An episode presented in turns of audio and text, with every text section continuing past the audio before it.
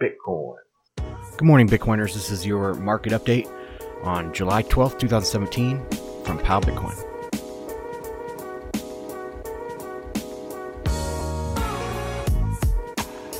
I got some stuff to talk about uh, with the Fed and SegWit 2x, but let's go to directly to the price. I'm going to try to do a really fast, um, fast episode today because I have a lot going on right now. I'm just trying to get this out. So, okay, uh, price on Bitstamp. We did have this jump over the last couple hours. Well, dip over the last two days and a jump again over the last couple hours. 2353. Um, three month futures 2400 we did see a uh, this early this morning when I started getting my notes together, we were at a $12 discount on the three month futures. Um, last episode, I talked about how um, to, to get set for a rally, that uh, premium and the futures need to come down to go back up. And if you look at the history, I have a, I'm going to put a uh, image in the show notes for you guys on bitcoinmarkets.com so you can see kind of right before rally starts the futures dips and then we can take off. Um, hopefully that's the case here. Hopefully we turn around. Um, and a lot of these metrics that these pseudo fundamentals that i track are showing a turnaround which is really good. Um, the, these if you guys have different statistics or metrics that you want me to track uh, get a hold of me on twitter point me in the right direction, uh, you know, with a link and stuff where I can gather that information and I'll start talking about other things as well. But uh, these are the things that I have found that are easy and easy to collect at least and that I can track to look at, uh, give myself a good clue on this market. So, okay. Local Bitcoin's 24 hour volume over the last 24 hours, $5.4 million. So we have rebounded quite a bit in the last few days and that's a good sign. Um, if you look at these the weekly candles for this, that I do have a link um, in the show notes to that. Um, you can see that we have experienced a pretty big pullback, a bigger pullback than a couple weeks ago when the price pulled down to 2000. Um, you know, LocalBitcoins volume did not uh, go down that much at that time, but we had it so it seems to be a, lagging indicator a little bit, and we have seen a rebound in this lagging indicator. So I think that you know the the downward pressure is weakening on the price. Network volume over the last 24 hours, that's on chain transactions, $651 million worth of Bitcoin. Uh, if you look at this chart, it's perfect. It's a beautiful triangle consolidation. Um, there it, it's not showing any da- downward, more downward momentum. Um, you know, this is showing consolidation. Hopefully, we have a breakout here shortly. This is very closely related to the average transaction value or size of transaction on the Bitcoin blockchain, and that is uh, sitting at 2451, so over uh, over a Bitcoin about $100 over a Bitcoin. Mempool is at 8 megabytes. This has rebounded from 2. So again, we're seeing more demand, more pressure coming up on the price. Uh, I think this that's a good sign. Estimated difficulty um, did jump back up again.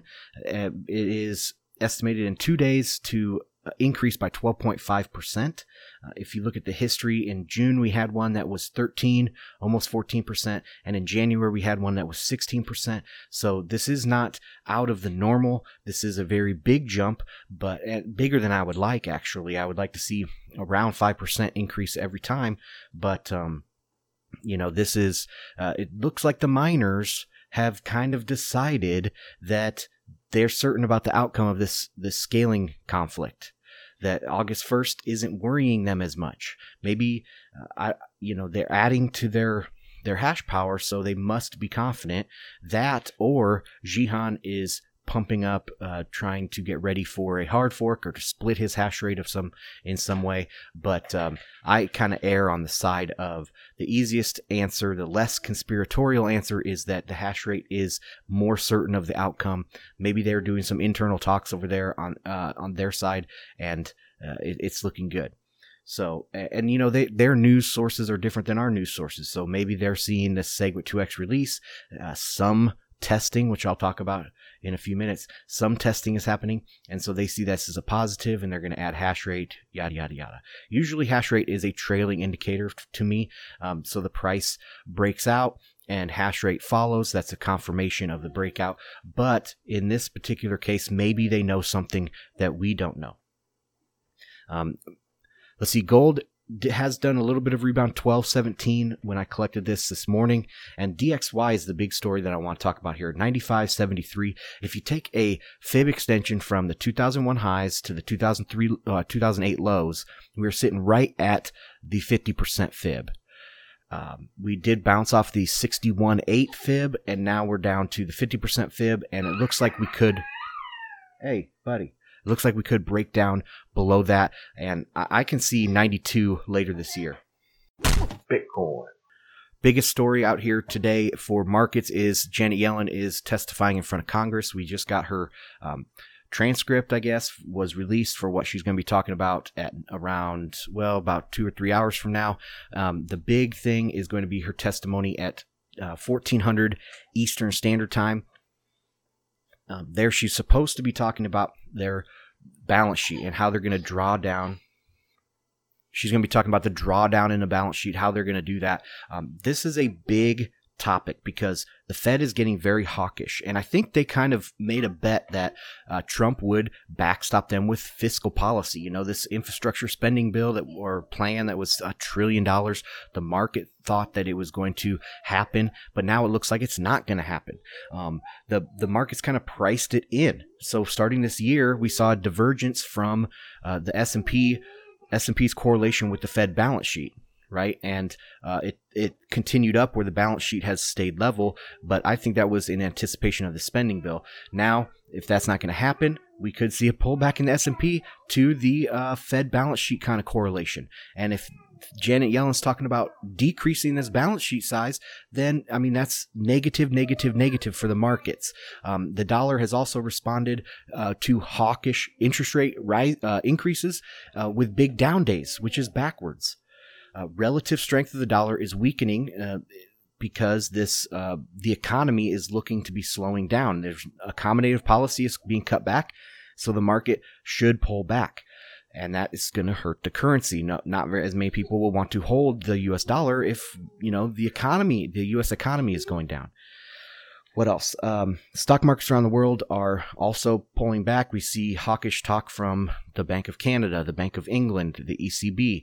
Um, the Bank of Japan is not talking um, tough, so their currency is uh, devaluing even faster than the dollar. Um, we'll see when the PBOC kind of wants to cut back on their accommod- um, accommodation, what that does to the uh, relative strength of these currencies. But the, right now, the euro has hit a 14 month high against the dollar, and the DXY is going down. Um, I did just see that the S&P is bouncing this morning, uh, so you know we'll see if they can talk up this market. But the the Fed is the only game in town. The banks, the central banks, monetary policy, printing is the only game in town. And if they want to be hawkish, they're going to crash the market. I, I, don't see any way around that. Okay, let's talk about this SegWit 2X real fast. So they had um, a testnet failure. They were you know, running this on testnet 5, which is different than the regular Bitcoin blockchain or the Bitcoin, the regular Bitcoin testnet. And um, they were going to study how this hard fork happened or is going to happen. They were going to, you know, c- collect a lot of metrics and all this. Well, overnight, a couple nights ago, someone kind of got in onto the testnet and mined like 6,000 blocks, um, locked up the hard fork chain. There was a chain split, locked up the hard fork chain, and, and stopped basically. The regular SegWit legacy chain continued on just normally. Um, this went on for 24 hours, 24 to 48 hours, and nobody fixed it. I mean, I thought they were supposed to be testing.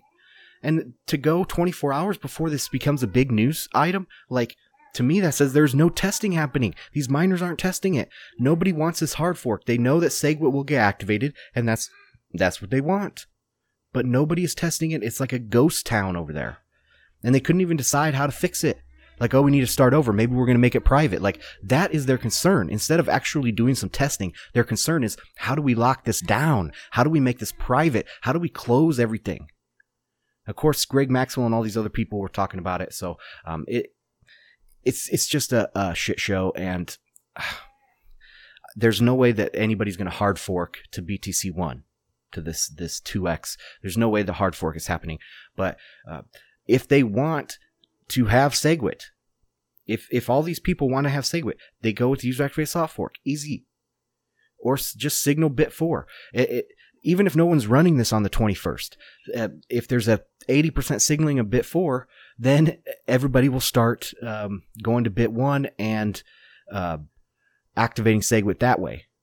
Right, this BIP 91, even though no one's really running it, people will start signaling uh, for SegWit just because they don't. There is a possibility that they will get orphaned, uh, just like the user activated software. So I see, I still see user activated software getting uh, or sorry, SegWit getting activated on the network before August, or getting locked in, sorry, on the network before August 1st, and August 1st being a non event.